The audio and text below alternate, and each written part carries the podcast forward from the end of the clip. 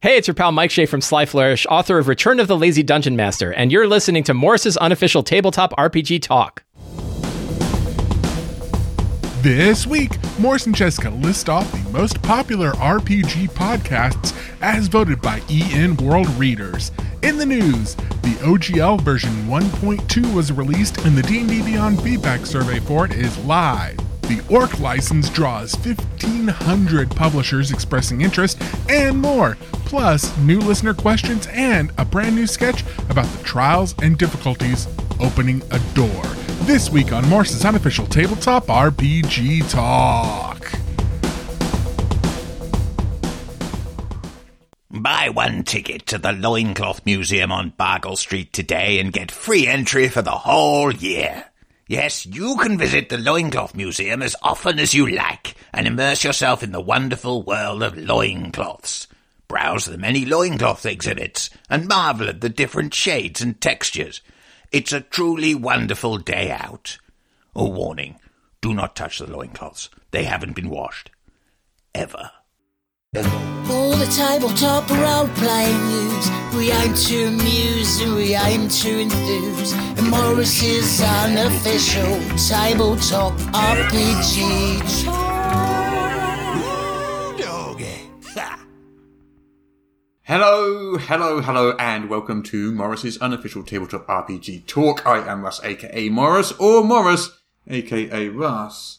And with me this week is, and I'm not going to hyper up the way Peter always does because I just can't, but with me is, It's me, Jessica from EN Publishing, feeling very sad that I'm not being hyped up by Peter this week because it's always a highlight on a Friday. well, Peter is away at a gaming convention doing games. That's fair. That's a good reason to be away. Hmm. We are not at a gaming convention doing games, although you're going to one, aren't you? I Sort of. am. Well, it's, it's one with my friends. Uh, so there's a group, I think it's between 10 and 15 people, can't remember exactly how many. We all rent a cottage, like a really big cottage, loads of rooms, obviously. And we play role playing games all weekend and do a LARP. Um, and so straight after recording this, I'm off to do that. And I'm very excited because I'm running uh, a game of 10 candles, which is only like the second game I have run ever in my wee little life. So I'll let you know how that goes next week. That'll be fun. Mm-hmm. Yeah, I'm going to be doing a lot of drinking this weekend. I will also be doing a lot of drinking because whilst we're playing, I've got a friend's birthday. nice. That'll be fun. Right, anyway, anyway, let's do some of our listener questions. So normally we pick one listener question and do it in a bit of depth. We're going to take Yeah. it differently this time because we got a few in, more than usual. It's because, and I think that's because we're lacking Peter, so therefore this podcast episode will lack any depth. Well, it will probably be quicker. Though. yes, for reasons listeners will know. Anyway, yeah, let's do Right, let's so, do quick fire um, questions. Let's go. Yeah, so I'm just going to whip through these and the, um, we'll just do like one to two sentence answers, okay? Great. Quick, quick Okay. fire. Okay. So number one from Stephen A. Turner, who is in fact our accountant. What Oh, thanks, dice Stephen. mechanic do people prefer? D20, D100, D6, special dice, FFG, Star Wars, etc. I have an answer. I like a dice pool six system. I don't care what the That's what I dice was gonna is. say. Well, I'll tell you. My reason will be different. Stolen my answer. Let me do a quick fire. I like a d6 dice pool mechanic or a d10 one where you don't have to add up the dice pool, but certain numbers are a success. So you, you roll a number of dice, and if you get any sixes, it's a success, Yeah. like in 10 candles, or in like World of Darkness where. Um, you know, eights, nines, and tens are successes, and tens explode. So you can just look at them and know how many you've done well. And I like it; 'cause it's simple, and I hate doing maths. What about you, Russ? Well, I also prefer a D6 dice pool system. I very much enjoy them. Most of the games that I make, I've written myself, feature them. I like having a handful of dice and throwing them. Who doesn't like casting fireball in D and D for that exact reason? Exactly. And I also like the way you can use the dice as modifiers. So you can physically add or remove dice from a dice pool, and it's a kind of tactile, physical thing. And I prefer that to an abstract number in my head. I like Yeah. that. It feels good. Good answer. Next question. Thank Go you. quick fire. thank you. Thank you, Jessica. That's very kind of you to say. I am very kind. Are you now? Quick fire. come on, stay on task, Russ. All right. Uh, Russell Wright would like to know how do you handle adult content when playing a TTRPG? Well, for me, I just kind of don't. I just don't really. What do, what do you mean by adult content? I suppose people have different definitions of what that Mm-hmm. is. So I've I've played some indie tabletop RPGs which will go through a lot of intense themes. Um, I will I've played games that have romance in. I'll play some that have violence in, and some that play different things. Uh, and the way I handle that is before we start, everybody agrees what the boundaries are and what we're going to play. And I do this with every game we're playing. I'm doing it t- this evening in Ten Candles because it's a horror RPG, so I'm actively going to be trying to horrify these people. But I need to know what isn't and isn't okay. So the classic thing I do is kind of lines and veils. Um, so uh, which many people are familiar with. A line is we're just not having that in the game um, and a veil is that will be included, but we're not going to narrate it. And that's normally what I do for if you're talking about adult, as in like wink, wink, nudge, nudge, like a romance scene. The generally the way I would approach that that would be veiled. So if two characters were going on a date and they're like, and the date goes well, and then you go upstairs, and then you move on with the scene. So it's kind of like in a PG film where the Quickfire. camera pans. That was me fully explaining. That's how I handle it. Okay, okay. And you just generally don't include it. Yeah, I think I think one of those things is like adult is defined differently. Though I mean, there is definitely certain portions of the community, should we say, that would sort of say any representation is adult content, which obviously I would disagree with. So if you were to meet a gay couple in the game, they would say, "Oh, that's adult content." I was like, "No, it's not. It's Ah. just representation. It's just well, yeah, but people do say that, don't they? That's Mm, certain quarters of you know." I guess. Uh, yeah, yeah. And obviously, we disagree strongly with that. I guess, I uh, guess it's about defining what is and isn't okay in the game Yeah. for yeah, those themes. Yeah. Okay. So next, well, it's the first time each panelist, panelist, we're panelists, saw an RPG, and this is from Angus, Angus Abramson. Saw an RPG on a TV show or movie. uh, Was it shown in a positive and/or accurate way? For me, that probably ET. I think maybe in the eighties. I guess. The first I remember, I mean, this is uh, outside of YouTube and actual plays and stuff. I'm assuming because Okay. the first yeah, yeah. TV show or movie. He says. Yeah. is TV show. Okay, so mass media. Uh, so I think the first time I saw it and was like, oh, that's what I do was um in the IT crowd. They did an episode where they had role playing games, and it was it was very funny. I don't know if you've seen it. I can't remember that. I remember the IT Okay. card. I don't remember that specific. There was an episode. episode where there's role playing games, and it was d it was really funny, and it was introduced, and it was very lovingly done. So it was very, it was jokey and kind of making fun of it, but very much like an in joke in the way kind of Munchkin does. Yeah. So that's the first one I remember, but I'm pretty sure I must have seen it somewhere else. Um, yeah, I mean, I, I think it's definitely ET for me in the eighties. It must have been. I don't remember seeing that. Any. Yeah, yeah, they, they play they play D and D near the beginning. The kids do. Fair enough. All right. Yeah, and I can't even. I can't even. Don't, it probably was the first time it was in any kind of mass media thing. I don't know. Anyway, anyway, quick fire, quick fire, quick fire. Next. Lee Donovan would like to know how do you approach traps and puzzles in game, and how do you keep them balanced with player character strengths? I just buy the Dungeon Delver's Guide, and I use that. Yeah, that's what I was going to say. There's like over 100 traps in there, and it's got a whole philosophy and approach to it. And myself and Russ, because we, EM Publishing, made that game, uh, you have a look at that. Yeah. Um, There's, there's uh, articles free on levelup5e.com e that outlines that approach. Darren Morrissey. Is We'd that like to somebody know. related to you? Mm-hmm. The voice of Malik the Maleficent. Do you prefer teak, oak, or pine tabletops for your tabletop gaming purposes? Also, if you're playing by Zoom, is it even tabletop gaming anymore, or is it a literal video game? Um, I don't have a preference for the table type. Uh, it is a tabletop game if you're playing it over the computer because my computer sits on a table. Ah, there you go. And you are sitting at a table. Yeah, Uh-huh. there you go. Ha ha! We win, Darren. You tried to catch us out, and you failed. Always. Don't That's my outwit me. brother, for those who don't know. Right, that's it. Listen to questions done. Boom. So that was There really we go. fun. So That was if you quick- like that was quick and fun. if you like the quick fire style of questions I as prefer opposed to that just going- actually. Yeah. If other people listening prefer that, ask us more questions so we have loads of questions to do quick fire. Yeah, for. yeah. That's why we did it this week. We had a whole But load don't of questions. ask us to give us anecdotes of our favourite gaming bits because we've done that so many times we've run out. And don't ask us which li- which things we'd like to see licensed because we've done that a million times. Yeah, that's our new. Everyone's going to ask us that now. Just to be annoying. Yeah, I know they will. Of course they will. All right. What's Uh, next? Why wouldn't they? Okay, eh, okay. It's time for the news. News. I said that in a kind of funny way, didn't I? That's fine.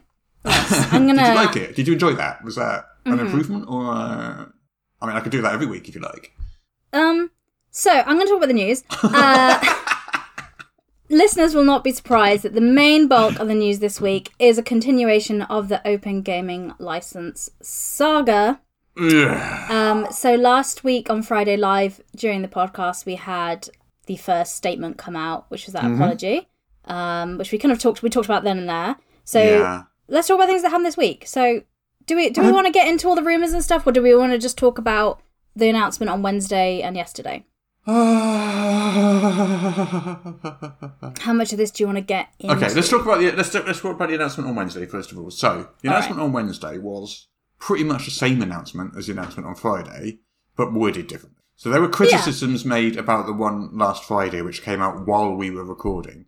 And mainly, uh, I mean, not mainly, amongst those criticisms were criticisms about the tone of it. Yeah.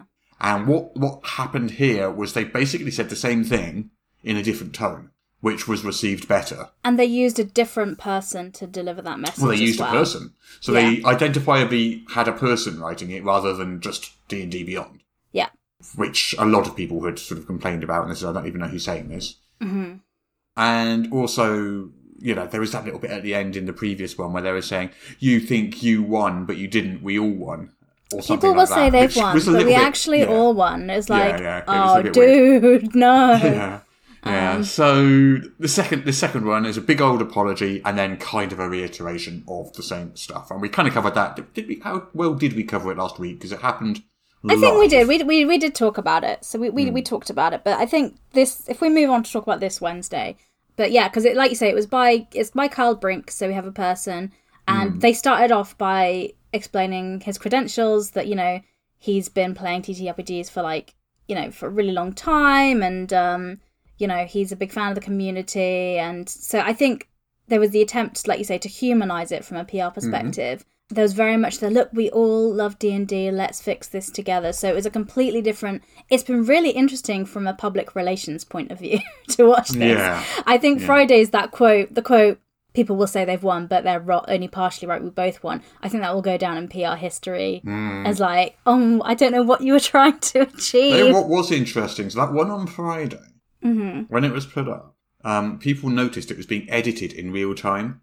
Mm. And not just a little bit either. I mean, all through. Really? Someone posted a uh, document with like red bits, the bits that have changed, that changed literally in real time as you were reading it. oh my god! So they put it up and they were still editing it. So when you read it, it might be different now. To I mean, it, it was substantially the same, saying the same thing. It was Yeah, yeah. phraseology and tweaks, but yeah, they were editing it in real time. But anyway, that that that aside. So this second one also mentioned that they were going to change their tack and they were going to release the draft OGL publicly and ask for feedback. well, they claimed that's what they were doing all along before, Russ. Well, public feedback via a survey. I mean, yeah, yeah. No, you're right, but you know, like they do with the playtests. Yeah.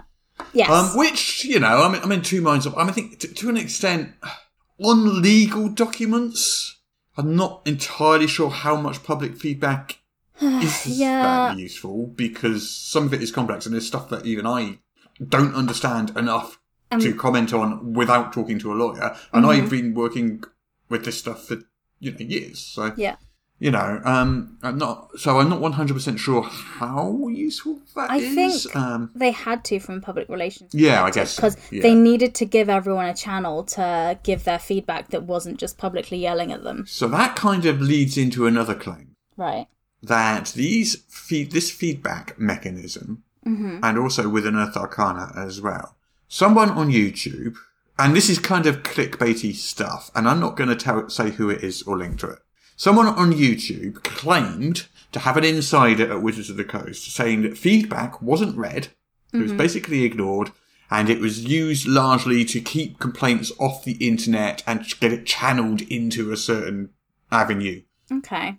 Which So that's unverified, but it was unfair. But then it got refuted by past and present Wizards of the Coast employees okay. soundly by lots of them. Some of them saying, I was literally doing that job.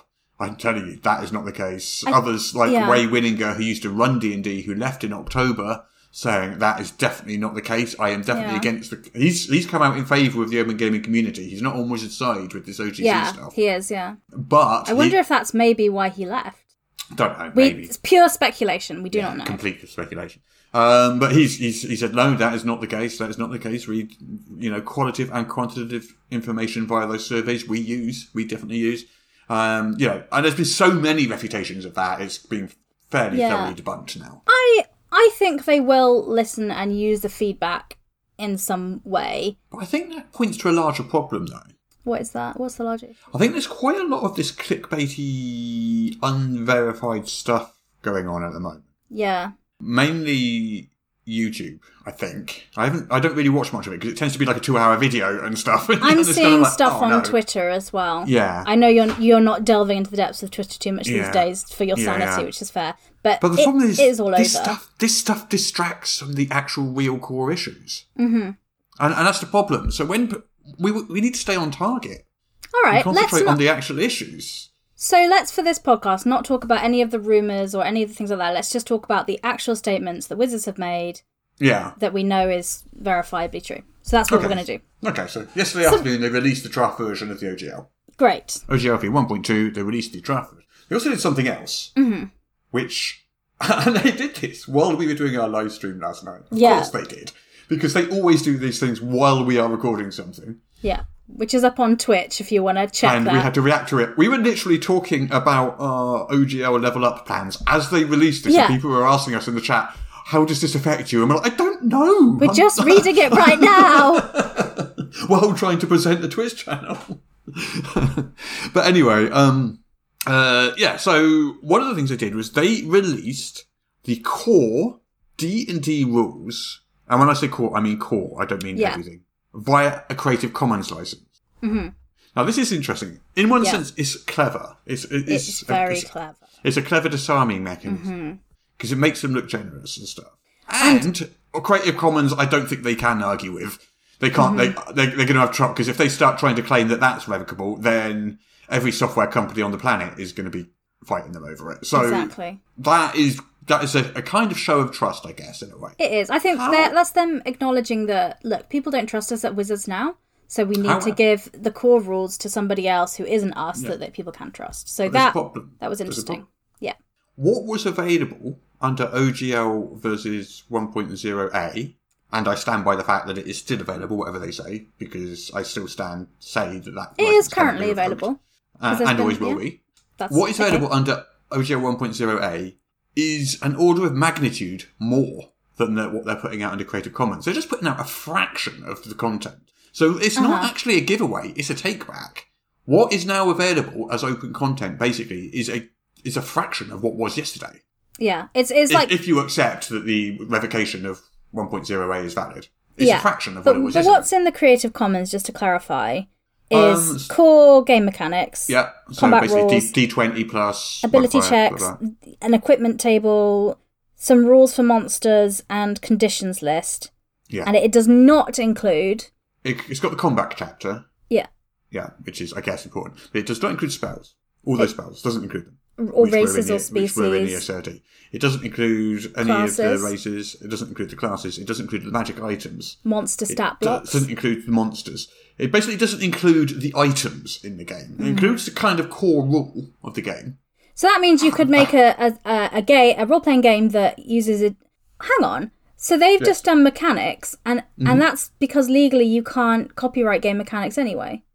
Yeah, I mean that is a thing that's yeah. I know that's a Technic- really technically brief. That is a thing. That's, that's it is a slightly brief more summary, and complex. it's an Yeah, yeah, yeah. oversimplification of the issue. That's only but ever really been tested in court over basically a board game, which basically sort of says roll Yeah. a dice and move that many squares. But that's a precedent that's been yeah, set. yeah. So so it's un it would be a really contentious and difficult case to prove.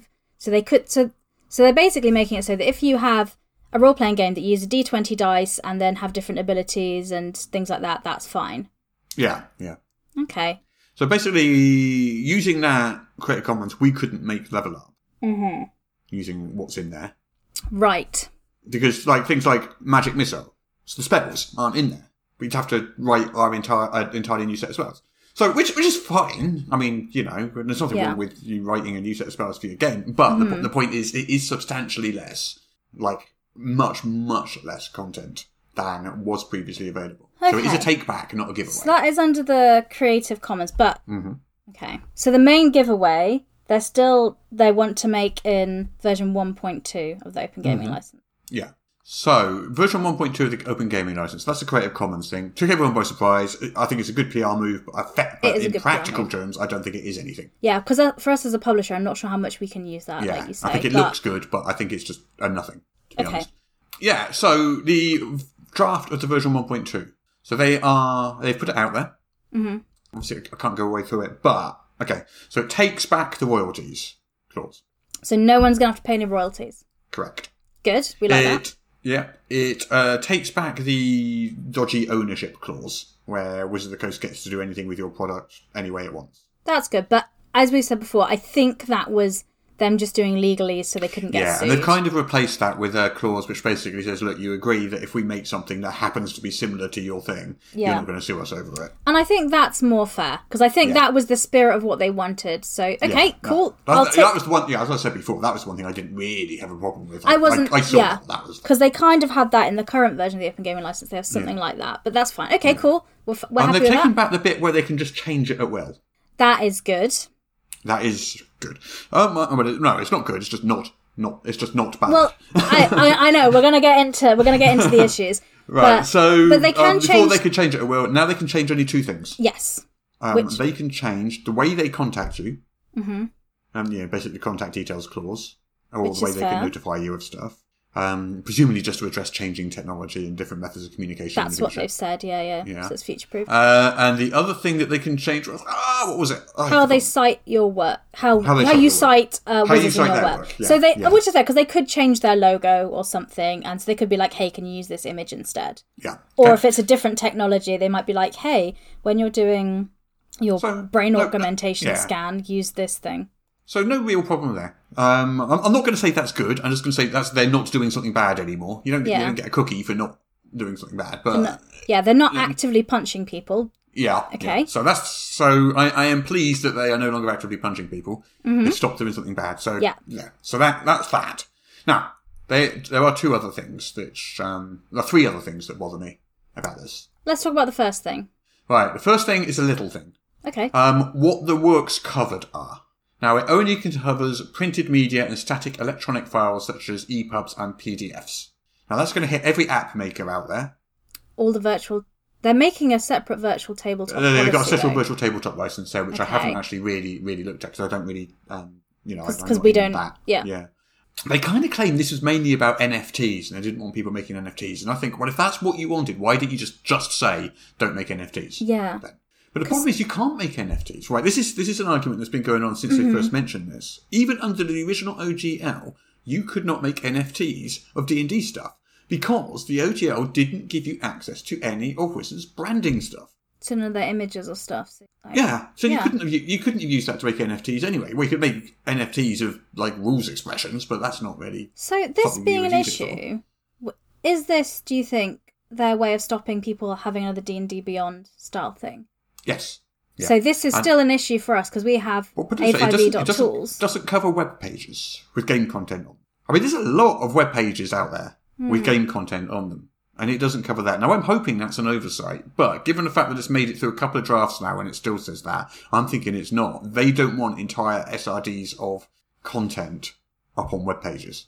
I think what that I makes think. sense because they want D and D Beyond to be the only place Yeah, you can go yeah, to for that's that. what I think. But that's, So that's the a- issue is other people want to make that version of thing for their games Yeah. as well, like we do That's- with Level so Up. That's a, that's a sticking point for me. Yeah, that annoys me as well. Yeah. Um, the OGL versions 1.0a, they are still revoking it.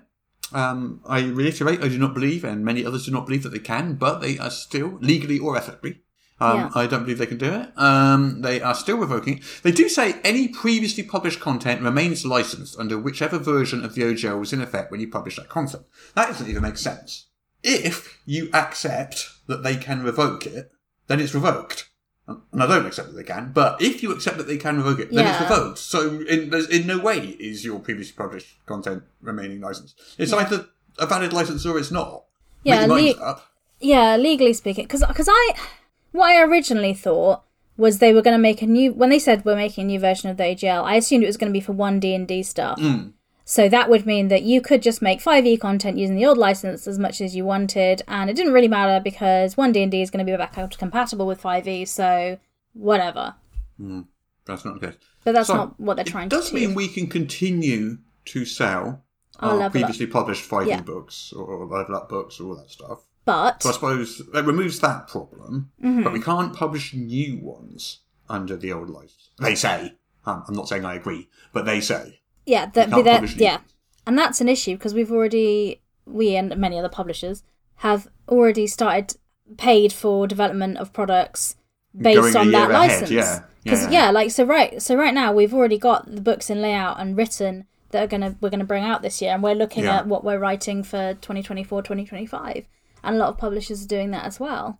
Yeah, yeah. And and pe- even if you're not a big publisher, if you're just one person, you know, a- an indie creator, single person, if you're doing this part time, which a lot of people are, it'll take you a really long time to write something. So if you've been working on something for probably a really long time because you're doing this in your free time, you know, that's might throw a load of your work out the window. Yeah. Anyway, that's the OGL bit. And finally, there's the basically revocation of this license. So, this license claims it's irrevocable, which is nice. It contains the word irrevocable. We like that word. We like the word. However, it's not, because there is a situation in which they can terminate it. And they can terminate it. And this is, you see, It's this, I, I've, I've said publicly, I applaud the desire to keep bigotry and hateful content away from our po- hobby. Definitely. Yes. I absolutely applaud that. Um, it's something I try to do. It's something I work hard to do. It's Mm-hmm. important. We There's new TSR out there doing the stuff that they do. I can understand why Wizard of the Coast doesn't want them anywhere near their brand. I get it. Yeah, I understand why why this cause is here. And, you know, I support, I actually support the goal. I, I understand what they're trying to do. yes. The problem is there's a trust issue here. Yeah.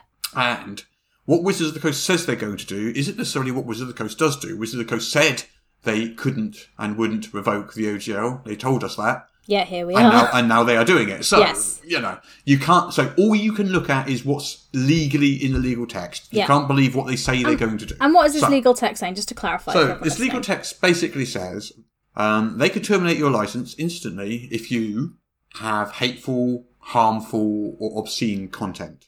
So, Now and on its They- back, like you said, that sounds okay. that sounds good. That sounds good. But However- they, at their own discretion, are the only ones who decide what that is, Mm-hmm. and you cannot challenge them about it. You can't. You can't take them to court about it Yeah. because you waive that right in the contract. So basically, they can shut down a competitor with a flick of a pen by just saying your content is obscene, whether or not it is, and you just have to trust that they're not going to do that.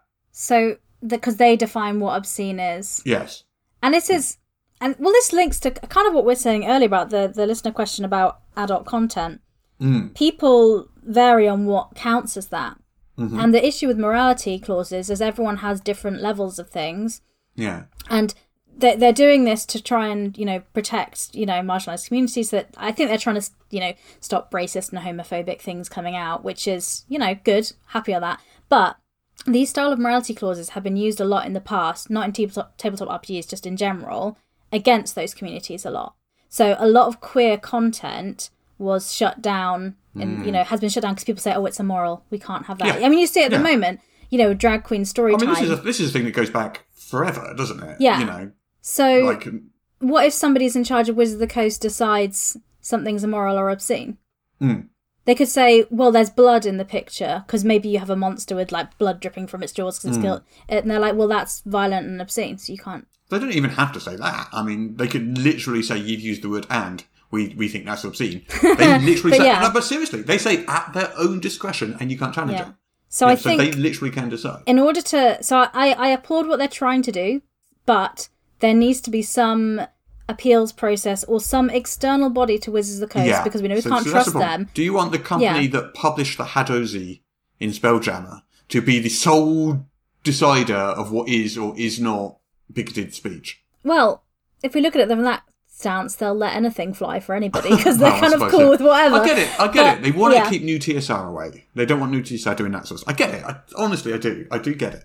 But But this is dangerous. They can't. They can't. They can't be the ones to make that call. Yeah. So I think that needs to be a independent body Yes. that doesn't have anyone from Wizard of the Coast in it, Mm-hmm. and also obviously doesn't have anyone from the publisher in the other side of the dispute on it. Yes. Completely independent would have to make that call for that to be even slightly acceptable. Yeah, and they need a, an appeal process for that as well. Via you know with the independent body and. Yeah. There, there would need to be really clear defin and there needs to be clear definitions if you're writing content what they find is and isn't acceptable. That as it's, well. it's yeah. like what we said before we play a game lines and veils so like if you say to me hey i don't want this in the game because i don't find it acceptable that's fine if wizards say hey when you're writing our third party But- content these things are excluded I will. I will. We can adhere um, to that. just to throw a spanner in the works on that and Go play on. devil's advocate.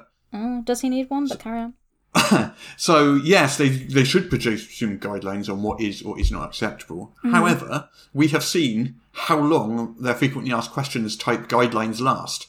Literally, they published a, a, a guideline saying that the OGLV 1.0a could not be revoked, and that third party publishers could just ignore any changes to it and continue using the old one. They said that, so Yeah. whatever they whatever guidelines they put up, you still can't trust them. Yeah, and that's like why you said it needs to be an independent one because Yeah, the trust yeah. in them has has gone.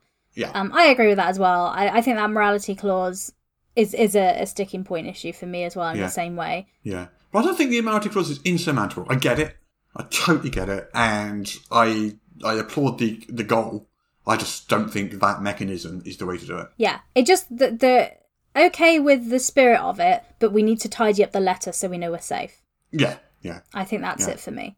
Yeah. I mean that's that's mainly it. Um I mean there's some other details to it, but that's, Yeah. that's mainly it. But it's Um, Hmm. on it's on D and D Beyond for people to go and have a look at, and they are giving people until the third of February to go and give your feedback. So if you are listening to this and have opinions on this, Hmm. would p- please go read the the license and give your opinions to Wizards um, uh, on that, um, and you'll have till third of February to do that by D and D Beyond. So Yeah. Yeah. it's meant Yeah. to, the survey's meant to be made available today. It doesn't look like it's available at the time we're recording this, but I think they said Friday the twentieth is when the, they're going to launch the survey. Yeah. Well it's today as we're recording it, isn't it? Yeah, yeah. Yeah. So um let's- moving on. Still on licensee stuff though. Okay, other news that's not the open game license. Let's move on. But it is but it is licensee stuff. Okay, So- go on then. from Paizo, coincidentally on the same day, um, Oh Mm-hmm. yeah, big, coinc- big coincidence, I'm sure, released something about their upcoming open RPG creators license, the Orc, mm-hmm. as it is great name, named. great name, love it. So they've released an they've announced an Orc alliance of 1,500 plus tabletop RPG publishers, which is interesting. I mean, they say that this is um, these are publishers who have joined together to pledge their support for the development of a universal system neutral open license. I disagree with that slightly. They've signed up for more information. Sort of done. They've expressed us being, an us being on interest that in it. List. Yes, yeah, we us are, being we on are. Mm-hmm. that list. Yeah, we're on that list. Um, yeah, so we are interested. I hope that license is amazing, and if it is, we'll use it. yeah. But we haven't seen it, so you know. So we don't have any. So we, So we have not so- pledged or promised anything yet. Yeah. 'cause we- No, no, no, no. We've just signed up for more information. But um, yeah, so they've, there's 1,500 plus publishers. They say have signed up. They've posted a list of sort of a few dozen of those, which include not only us, but a whole bunch of people. Let's have a look. They've got um, Chaosium is on there. Um, they've got Evil Genius Games, Expeditious Boutique Press, Fantasy Grounds. They've got Foundry, VDT, Frog God Games, Gale Force 9, Goodman Games, Green Run. You know, a lot of well-known um, Monty Cook Games, Necromancer Games, Paizo themselves, Pale Brain Press. You know, a lot of well-known companies Mm-hmm. uh, I don't, uh, involved is too strong a word to use at this stage. They have Uh, expressed an interest in Yeah, it. yeah, yeah, yeah. Hmm. And I think the branding on this is really smart because like being the Orc Alliance makes it seems like we're a, a little little army going against the big Yeah. dragon, and I mean, yeah, it I mean, feels this, yeah this won't help us access E 5e SRT content in any way at all. yeah It will help us distribute our content. It's a tool that we could use to distribute our content. Yes. And it will be a tool that Paizo will be able to use and Paizo creators will be able to use to use Paizo content. yeah It does so it does help in that sense. It doesn't really help people who are publishing for 5e to continue publishing for 5e, Yeah. unfortunately. Yeah. But, you know, that, they're still in the do we sign Well, the uh, yeah 2.1 or Well, we're not. just we're waiting to see it. Like 'cause 1.2? at the moment, it's in the What is feedback it? 2.1, 1.2, I can't stage. remember what we're calling it now. 1.2. 1.2. 1.2. Gosh, so no. But I mean, a lot of publishers are making statements and doing things as well. Uh, so uh, basically, I think what a lot of people have done is like, mm, okay, this is rubbish. We need to make sure our independent system that's not 5e has an open gaming license that people feel confident and safe using. So Mongoose Publishing have uh, announced they'll be creating one for Traveller. Um, us at EM Publishing have announced we're doing a new starter set for What's Old is New, and that we're going to make sure we're going to you know release it under an open license, the most open one we can find. Yeah.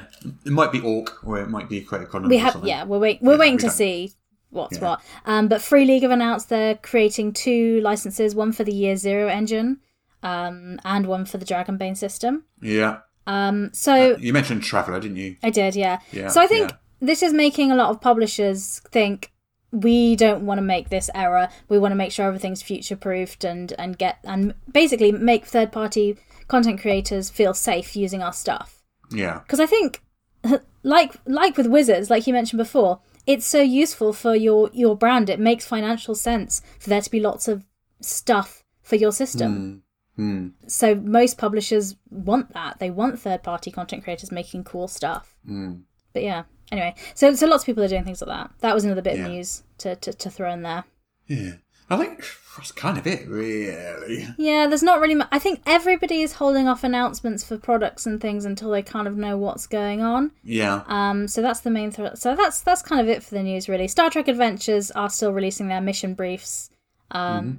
as well. Uh, so, but but but that's something they can keep doing, and it's it's you know their kind of systems. They're fine to do that Mm. uh, with Modifius. Um, yeah, and that yeah, that's all the news I have this So- week. It's all OGL just stuff. pointed out, just jumping back to the other thing. So one of the, Mm-hmm. uh, the termination clauses. Yeah. It just occurred to me, and I just and it just occurred to me just because someone posted this on my forum, and I just saw it just now. Oh, okay. So one of the things that they can terminate it for was um, sort of like the whole morality stuff. But there's also things like if you do something illegal in relation to it. Now, what sort of things are illegal around the world? Illegal in what jurisdiction? Ah, yeah, that's a good point. You know, uh, someone points out There are in parts Russia of the world it's I can't drive a illegal to car. po- it's illegal to portray queer issues and people in a positive light, for example. Yeah. I'm not 100% up on Russian laws, but assuming that's true, Yeah. uh, have you violated your contract at that point then? Yeah, they need to define the jurisdiction. My assumption would be US, but we cannot assume anything. We need it all in Okay, writing. so for if I Wizards. commit, so if I commit some, a cri- so if I s- if I s- speed faster than you're allowed to in the US, but I'm in the UK where it's not legal, is that have I violated the contract? I see your point. I mean, you know, I understand your point. Yeah, if a German is on the autobahn and, ru- and zooms along at 100 miles an hour, which is perfectly legal in Germany, but Must- not in the US, maybe legal for the jurisdiction you're in, but then that's also problematic because what if you are? but but then in that case, if you do, but that that Russia clause comes in then, doesn't it? Yeah, so then if that you're is- in Russia and you're creating queer content as a creator, because then you're in violation of Wizards contract. yeah, or not. I don't know. I, this is sort of have That's to the talk to a lawyer question. stuff. Yeah, yeah, yeah. That's uh, it's just something I saw someone mention. that's a good point. So yeah, I don't. yeah. I don't Anyway, know. I don't. I'm not informed enough to expand on that point. No, so I'm just going no. to be quiet. Fair enough. Fair enough. Right. So I think we probably covered the news because there wasn't really much. That is the news.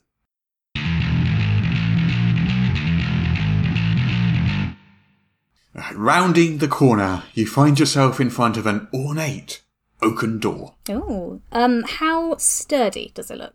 Oh, it's pretty big. Um, this thing was designed to last. Okay. Um, does it have like any markings on it? Markings? Uh, um, uh, yeah, yeah, sure. The symbol of House Erin adorns the door. Oh, mysterious. Well, it's not that mysterious. This is their mansion, after all. Well, you know, even so. Um. Oh, does it look trapped? Look trapped? Uh, no, no, of course not. Well, that's exactly how a trapdoor would look, though. Well, it's also exactly how a non-trap door would look. Yeah, but yeah, but is it though? Uh, yes, Is it though? yes. Look, are you going through the door? Okay. Do you want me to go through the door? I honestly don't care one way or the other, as long as you make a decision. Okay, I'm, I'm just going to search for traps. Fine, fine. You find no traps. Okay, so either this door is untrapped, You think? or the trap is very well hidden.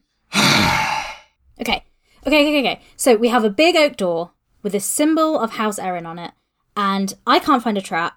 Um. Oh, all right, okay, okay. I'll cast detect magic. Of course you will. Okay, so do, do I find anything? No, the door is not magic. It's just a door. okay, well, there's, there's no such thing as like just a door.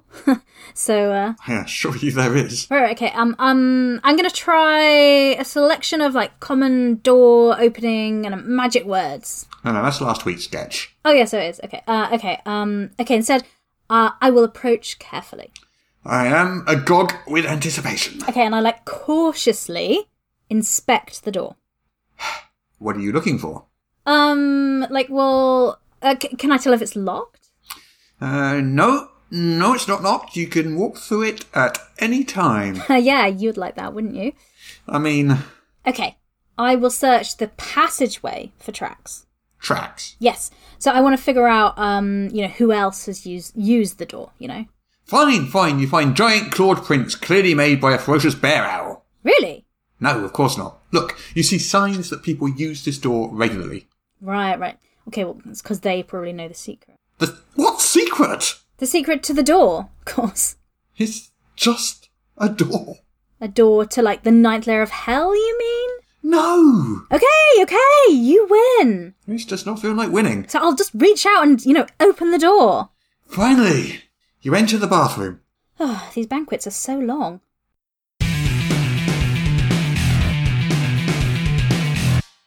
Malak the Maleficent here. If, like me, you're enjoying this podcast, please consider subscribing on Patreon for exclusive bonus content every week and the warm, fuzzy feeling of knowing you are helping to keep the show going. Subscribe at patreon.com slash Morris. There, I said it. Can you stop staring at me like that now? The things I do. All- all right, all right. Don't forget, patreon.com slash Morris. Can I go now?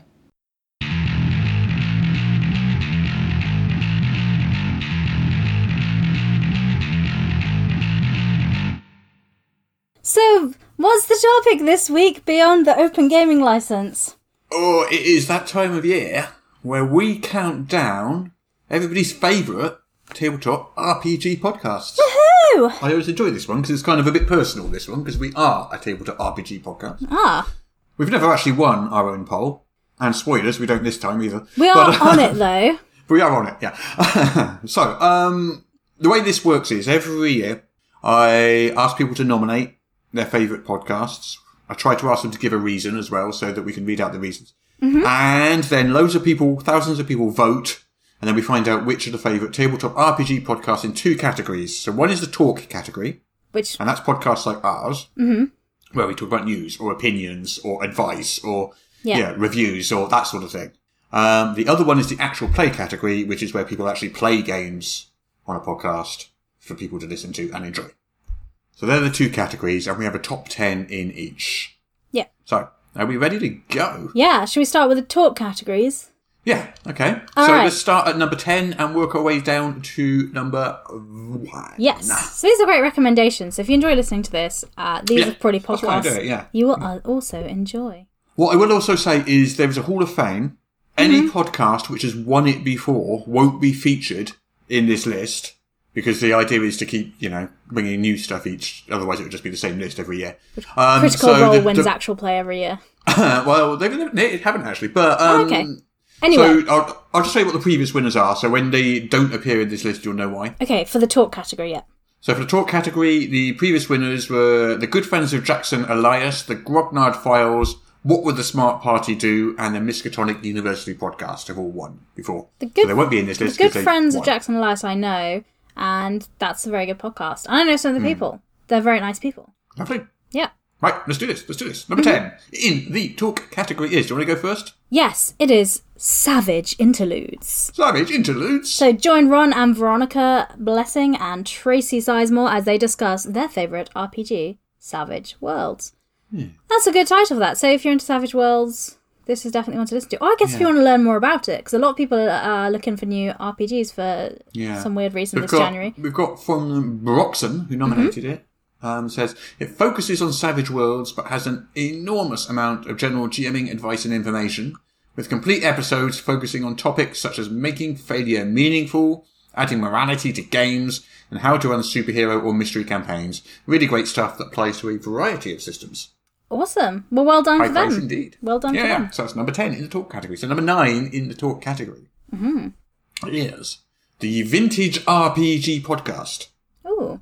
So you can join Stu Horvath and John Maguire as they delve into their favourite tabletop role-playing games from the past, present, and future. And future? And future. Wow, how do they do that? Well, I guess do they like interview people maybe that are bringing out games? So it's like upcoming Ah, games. maybe, so like maybe. so like this year we know that the Walking Dead RPG is being Or released. are they from the future? Which is more likely? Do you know what, Russ? I guess we'll have to listen to the podcast to find out. I am sure they're from the future. That's the only possible explanation. okay. Maybe they can Right. tell us what happens if they have a gaming license. That would be useful. Yes, that would help. Okay. And next week's lo- winning lottery tickets, please. Okay, great. What's next? Uh, uh, I don't know what is next, Jess. What's Oh, the number I'll eight? tell you because it's my turn. So at number Yes. eight in the talk category, uh, we have the DM's book club. Hmm. So do you like a good book, Russ? Uh, yes, I like a good. Do you like Dungeons and Dragons, the game, not the company? to specify, Uh, remains to be seen. Carry on. fancy combining them? Well, that's what the DM's book club wanted to do. Uh, So join Fiona and Hamilton for the DM's Book Club. It's a weekly podcast where they read about some Dungeons and Dragons and discuss how they might include it in their role playing campaigns. So it's looking at different books for inspirations for your games, which I think is really cool because that's oh, what. that's an excellent idea. Yeah, I think it's an excellent idea. Um, I've not listened to that actually, but I might put that on my my list to listen to because now I'm obviously a, an amazing GM because I'm running running one game later today. Yeah. Mm, What's next? What's next, Russ? Next is number seven. Number seven is fear of a black dragon, and I said it before, and I'll say it again. That is a very reasonable position. Dragons One are should scary. fear black dragons. Yeah, Yes. we only met a dragon wormling on on uh, the actual play on Tuesday, and that nearly took us out. So and Yes, it was just a bebe. but you did try and wrestle it for. I reasons unknown. personally did not. No, all right, you didn't, but somebody did. Yes. Yeah. Anyway, so So what's Fear of a um, Black Dragon? What's that about? I've not This heard is of a that podcast about tabletop role-playing game modules and setting books. one. Very Okay. descriptive. That. um, Do we have more of a description from an EN World user, perhaps? Yes, uh, Malmuria says it's a really smart analysis of OSR and classic modules. Each episode analyzes why the elements of a module work or don't work, and also uses the module as the basis for a more ab- abstract discussion of some aspect of scenario design. Okay. That does sound quite interesting. That's interesting. I think if you're writing your own scenarios and Hmm. things like, uh, uh, as like a publisher as well. So, Yeah, or if you're or if you're just a DM and you're Yeah. writing an adventure for your Yeah. players. Yeah, yeah. it's interesting. Okay, number six. Number six in the talk category. Well, this is a little bit scary, Russ. So you know, turn on your nightlight. It's modern mythos. Uh, Oh, no. It's a podcast about the Call of Cthulhu role playing game. Uh, it's Mm-hmm. about writing it, game GMing, and playing, and the hosts John and Seth will talk you through that. Um, so again, if you're looking to get into a new system and you're thinking about Call of Cthulhu, this could be a really good podcast to listen to One to thing learn I more about it. always notice about these polls is that Call of Cthulhu has a really strong showing in it always It does. I think it's a popular every year. If you look at the Yeah. um, Hall of Fame ones, there's a lot of Cthulhu in there too. well, the good friends of Jackson Elias. That's yeah, exactly, certainly, yeah. yeah, I mean, it's almost as much as D and D. yeah, it's a really, strong, it's a really yeah. big system. I've enjoyed playing it. I've done a few uh, campaigns with it. Um, I was playing through. Oh, what's the famous the the the, the famous one? Masks of yeah, Masks of Nalath- Masks of Nalath. I was playing through that, but unfortunately, that came Yeah. to an end because I was in it with my ex, and then we broke up partway through the campaign. So I think it made it a bit awkward for everybody else. that was So that's careless. fair enough. well, let's not get into it, Russ. what's next? Priorities, Jessica. I know, I know. All right. Okay. So number five is Mm-hmm. the Effect podcast. Effect with a K. I'm glad you said that because I was unsure about the pronunciation, but now I see. Now I understand. Thank you. Yes. Well, this is a Swedish one, Mm-hmm. and it's the Year Zero Engine podcast, celebrating mainly Swedish RPGs, including but not limited to Coriolis, Forbidden Lands, Vason, Tales from the Loop, and Alien. Okay. So it's a 3D podcast, basically, I guess. And Is it in in English opposed to being in Swedish language? I believe so. Yeah. Yeah. okay. Yeah. Okay. Cool. yeah. Uh, not Russell Crowe says that's the Okay. username. Not Russell Crowe. Because that uh, also not Brad Pitt. Brad Pitt didn't There's say only, this. there's, only two, there's only two people on Instagram. There's not Russell Crowe and Russell Crowe. I Which one are you? I'll never tell. Anyway, what does not Russell Crowe say about this? What a great username. Ten out of ten. Have some, have a Not cookie. Russell Crowe says. Not a lot, to be fair. Just says Effect Podcast for the best talk podcast ever. So number four is Ken and Robin talk about stuff. Yeah. And it's So exactly- Kenneth Haidt yeah. and Robin Laws, who Yeah. are both famous game designers, two of the most famous game designers. and they it's exactly they both of them are there and they talk about stuff so um and like to be specific about said stuff Uh, it's about hobby gaming, history, occultism, um, chrono travel, food, cinema, narrative art, politics, food, maps, uh, Cthulhu stuff, and uh, you know anything kind of vaguely related uh, to hobby gaming, kind of bits and pieces like that. You refused to read that last bit out, didn't you? Yes, I thought that could go really wrong. Oh, I s- I saw that coming, and I was thinking Jess is not going to read that. No, I look. I know my limitations. I can't read.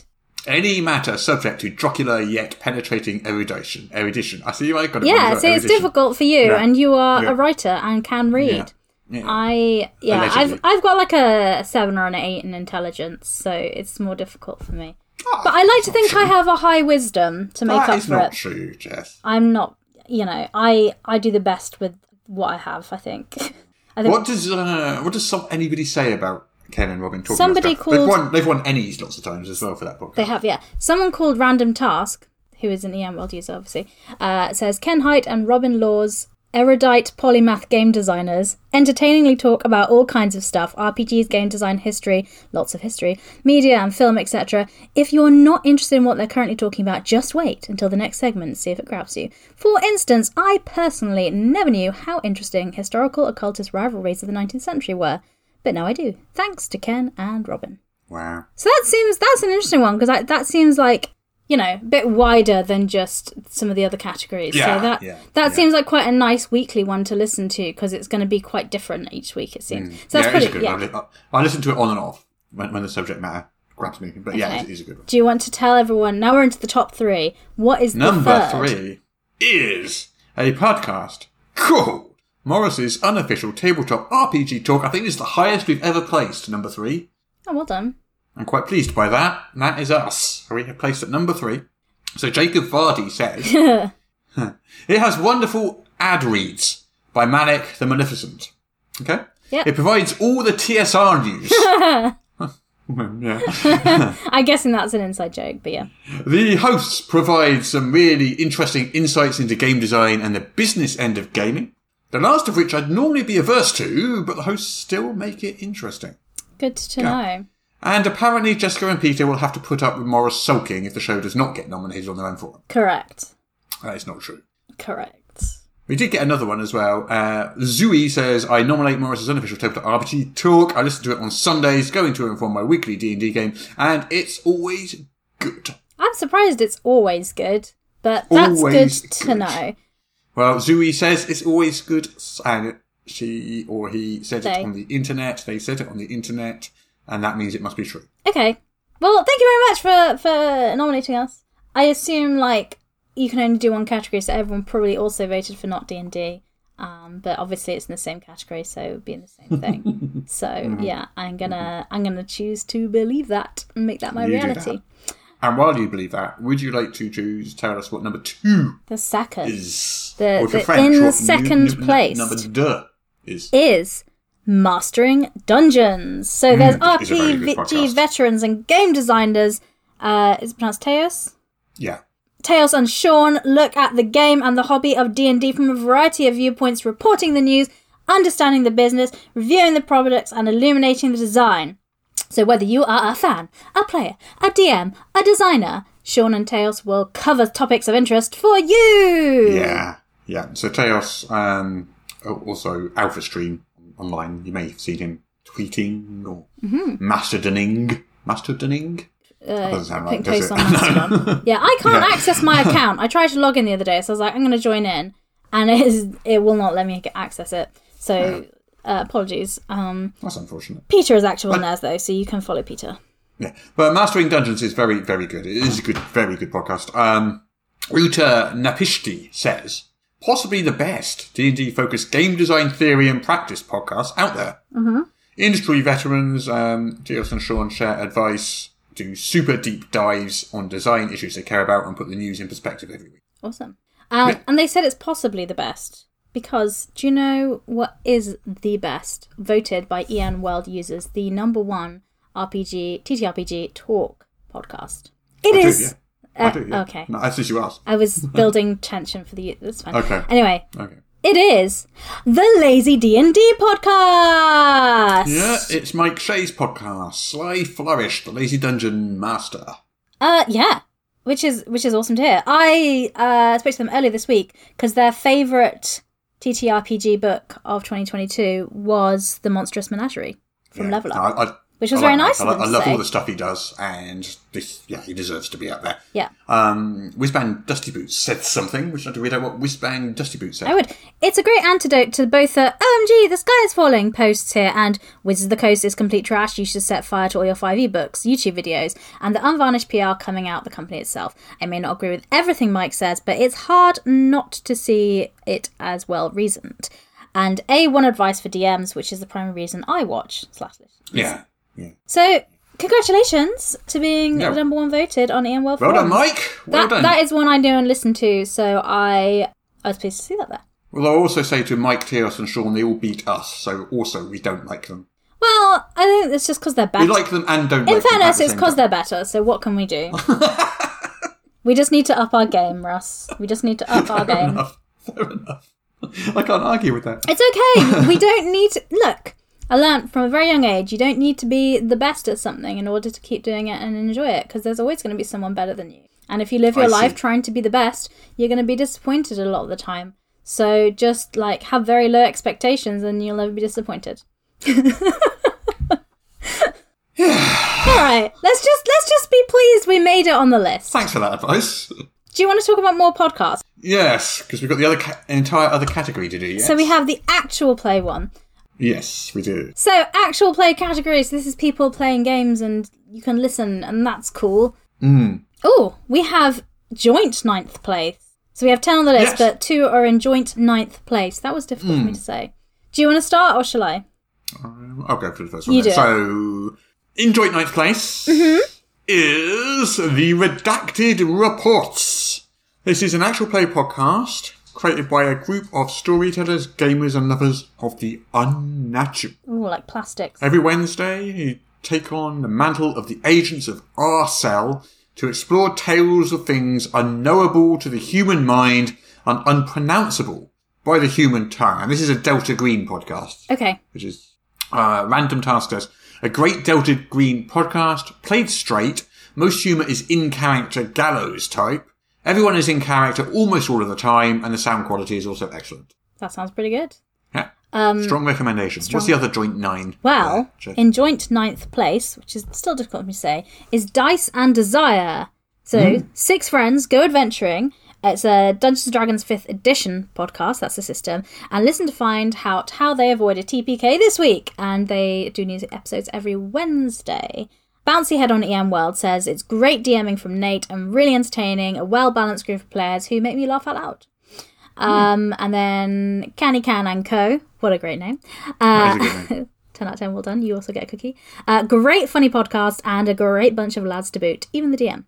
Uh, so that sounds like quite a fun one. So I guess very joint ninth place, very different vibes to them, but both enjoyable in different ways. I guess it depends what you're Yeah. looking for. So at number eight on the actual playlist, we have uh, No Quest for the Wicked. Love a good pun in a title. Carry on. Yeah. Are you ready to rock? No. More importantly, are you ready to roll? No, I'm quite tired. Welcome to No Quest for the Wicked, a story driven actual play podcast currently in our first campaign using Paizo's sci fi space opera sister, sister? Mm-hmm. System, Starfinder in a homebrew setting. Cool. Sounds cool. That's Sounds nice. Good. I think, and again, I think because again, a lot of people are looking for new systems that aren't uh, D and D ones. I'm really glad there's already a lot of systems in here that aren't D and D because I think the the best way I learn new systems is by watching people play or playing them myself. So listening to an actual player is a Mm. really good good way to like peek in and see if a rule system is is one for you before you commit to buying the rule Yeah. set. So. That's awesome. So if you want to try it, Paizo Paizo Starfinder, you can look that there. All right, number seven. What's number seven? So, this is the AARPGs. And Hmm. you might think, Jessica, what does that stand for? Well, I will tell you. It is the Advanced Age Role Playing Gamers podcast. And the G's is because it's an RPG. Anyway, we're, they are a group of friends that have been playing role playing games on and off together uh, for almost 40 years, which is a long time. It's longer than I. It's longer than you've It been is alive. longer than I've been alive. Um, so they talk all. It is not longer than I've I been didn't alive. want to say. We love all things geek, role playing, video games, cheesy sci fi, fantasy movies, and all kinds of tech toys. Um, so, Theograph on um, Ian Wild says, These guys are hilarious. I highly recommend their sex, drugs, and saving throws arcs. Goofy ass fun, being had by genuine friends around a table. Love these guys. Hmm. Nice. Okay, okay. We're into the top half. Number six in Da-da-da. the actual play chart is not another D and D podcast. It is another D and D We started in- podcast, though. It is another D and D. Yes, I might be. No, I I feel guess that's deceived. the. j- I feel guess betrayed. that's the joke. Yes. Started. I think it's more like not another D and D podcast. I mean, I think. It's I, more yeah, I like know. that. I was being funny. Yeah. Okay. You were being funny. Yeah.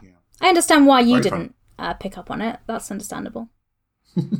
it's okay. You carry on. You got this, champ. it's Welcome to the Campaign After the Campaign. Three unlikely adventurers attempt uh, to right the wrongs caused by a party of legendary heroes who screwed up the world while trying to save it. Understandable. Um, and it's been running since 2018. So, and Whiz Bang Dusty Boots, again, excellent name, uh, says it's incredibly silly, wildly inventive, and grounded in a good sense of what makes a D&D game work. Um, But yeah, so that that I that one I know uh, and have listened to because every when I on because I not D and D is the the one I put out and because the name's similar, it comes up on my recommended all the time. All right. Yeah. Um, yeah. and also, it's just very good on its own. yeah.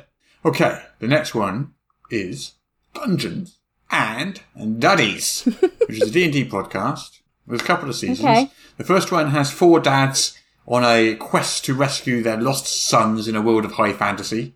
Four four dads from our world flung into a, a fantasy world, and they have to rescue their lost Okay, so sons. kind of like the original um, D&D cartoon yes, in a way, but yeah. with adults. Yeah, and then season two is about their grandkids who are tasked with fixing the world their grandparents kind of jacked up. Okay, yeah. Um, so Wonder Sale says, by far the funniest podcast I've ever listened to, although it can get pretty serious and emotional when the story calls for it. Nice. And one of the few podcasts I've managed to actually finish a full season of. The premise alone is hysterical as it follows four regular dads from our world being flung into the forgotten realms via a portal to rescue their lost son. And what are the tropes like? Are they just annoyed because people keep changing the thermostat, or like, Is that what dads do? yeah? So, what's what's after Dungeons and Daddies? What's at number four? Number In the actual four play. is Red Moon Role Playing, and this isn't Hmm. any award-winning podcast that plays role-playing games set in dark worlds. Yeah. Uh, ben the Ferg, obviously the Ferg, Not so- Ben A. Ferg. The, the, no the says it's fantastic story-led RPGing, great radio theatre, which is awesome. Yeah. Right, number 3 Mm-hmm. Number three, we're nearly there. In the actual playlist is the Billowing Hilltop. Uh, a D&D 5e1. E Ancient Brits play D&D 5e E as they lurch headlong through the classic Paizo Age of Worms adventure path. Nice. Uh, join us at the table for a mix of adventure, laughs, and hapless incompetence, but mostly hapless incompetence. I love a bit of hapless yeah. incompetence. Love it. Yeah. So TCT3F, clearly their real name, Yep. says they are funny and always entertaining. I just love them. I'm a faithful reader and have been since the beginning. Put reader in quote marks. Because they listen to it. Yeah. Yes. Uh, I rotate several in my repertoire, but they're a constant. Nice. And Bill Dorr says a group of experienced UK D&D players regale us with their group's hilarious antics as they progress through Paizo's Asia Worms adventure. Mike's varied voices add to the entertainment, certainly kept me, and I expect the other 13 readers, from going bonkers over the past few years. They're both called the readers. I guess they use that term in the thing then, I guess. Yeah, maybe that's like a fan reference Yeah. thing. Yeah. Like Lady Okay, Gaga what's at has number- their monsters, the Billowing Hilltop number has their readers. But sorry. two. Number two. So the penultimate is Mm. the Glass Cannon Network. Wow. Yeah. That sounded sarcastic. Why is it? Were you being sarcastic with that wow? No. Okay. Uh, so it's cast of comedians, actors, and gaming personalities. The shows explores the full gamut. Is that a word? Gamut. Okay, great. Of tabletop role playing game, I learned something new today. Of tabletop role playing game systems, telling captivating stories with unforget- unforgettable characters. Uh, the network's got over twenty shows, so there's loads of stuff. It's got Pathfinder, it's got Starfinder, it's got D and D, it's got Dune, it's got Traveller, and more. Loads of stuff. So that sounds like they're quite busy. So good for them. Uh, So bad syntax uh, says uh, the reason they are the best is that the participants, both the core five and the new players brought in on the show, are amazing at creating stories together using elevated story techniques, voice acting, incredible, amazing comedy and wit, and exploration and interaction of characters that are second to none. I listen to their show every day, and I feel like they're my friends. Uh, they also have a live show on tour in the US, but I'll probably fanboy out if I ever met them, so it's probably best that I stay home. Ah, fair enough. Yeah. Yeah, Glass Cannon's like one of the big sort of like Yeah. heavyweights Yeah. in uh, RPG podcasting Yeah, arena, as it were. good for Okay, them. so number one. but who Number who one. beat the Glass Cannon Network, Ralph? yes, the favourite actual play tabletop RPG podcast of 2022 was Ain't Slayed Nobody. Woo! This is Tombstone meets the Thing in a Call of Cthulhu RPG. Our world is inhabited by characters and critters from the Wild West and terrors from the Cthulhu mythos. How to Train Your Dragons says, You can tell a lot of love goes into the show, including some of the best production I've ever heard in an actual play podcast, really good audio, plus music, sound effects, and voice actors doing the NPCs. And there we go, that's the list. Amazing. Well, congratulations. Congratulations! Congratulations to everybody there that was nominated and then made the top 10. Um, Yeah. And I guess if you're looking for more podcasts, that's a really good place to start. That's having a look good place at. to start. Yeah, Mhm. yeah. So eight slave nobody and um, um, Sly Flourish's Lazy D and D podcast both go into the Hall of Fame. So I'll add them to that, which means they won't be able to. They won't be eligible in future years, but they go into the Hall of Fame as winners for 2022. So congratulations to both of those. Congratulations to us for coming in at number three in the uh, talk category. We'll climb our way up. Do you think this is the highest? Well, we're gonna we're gonna we're gonna eventually get to number one by being the only one left. Yeah, I think is how so. it works. um, do you think we have got to number three and the highest we've ever been because I joined the podcast last? Despite you joining the podcast last year. I received a message on Kickstarter the other day responding to they had a logistics question I replied to it and they said, by the way, the podcast is a lot better with you in it. So, um, and I've heard that from multiple places. So, Have you now? well, I've heard from multiple places that I'm the best one in it, so from who? Hudson? lots of people. Many, many, many people. Do you know what? On this note, I think we should just leave. All right. I think we are. Okay, goodbye.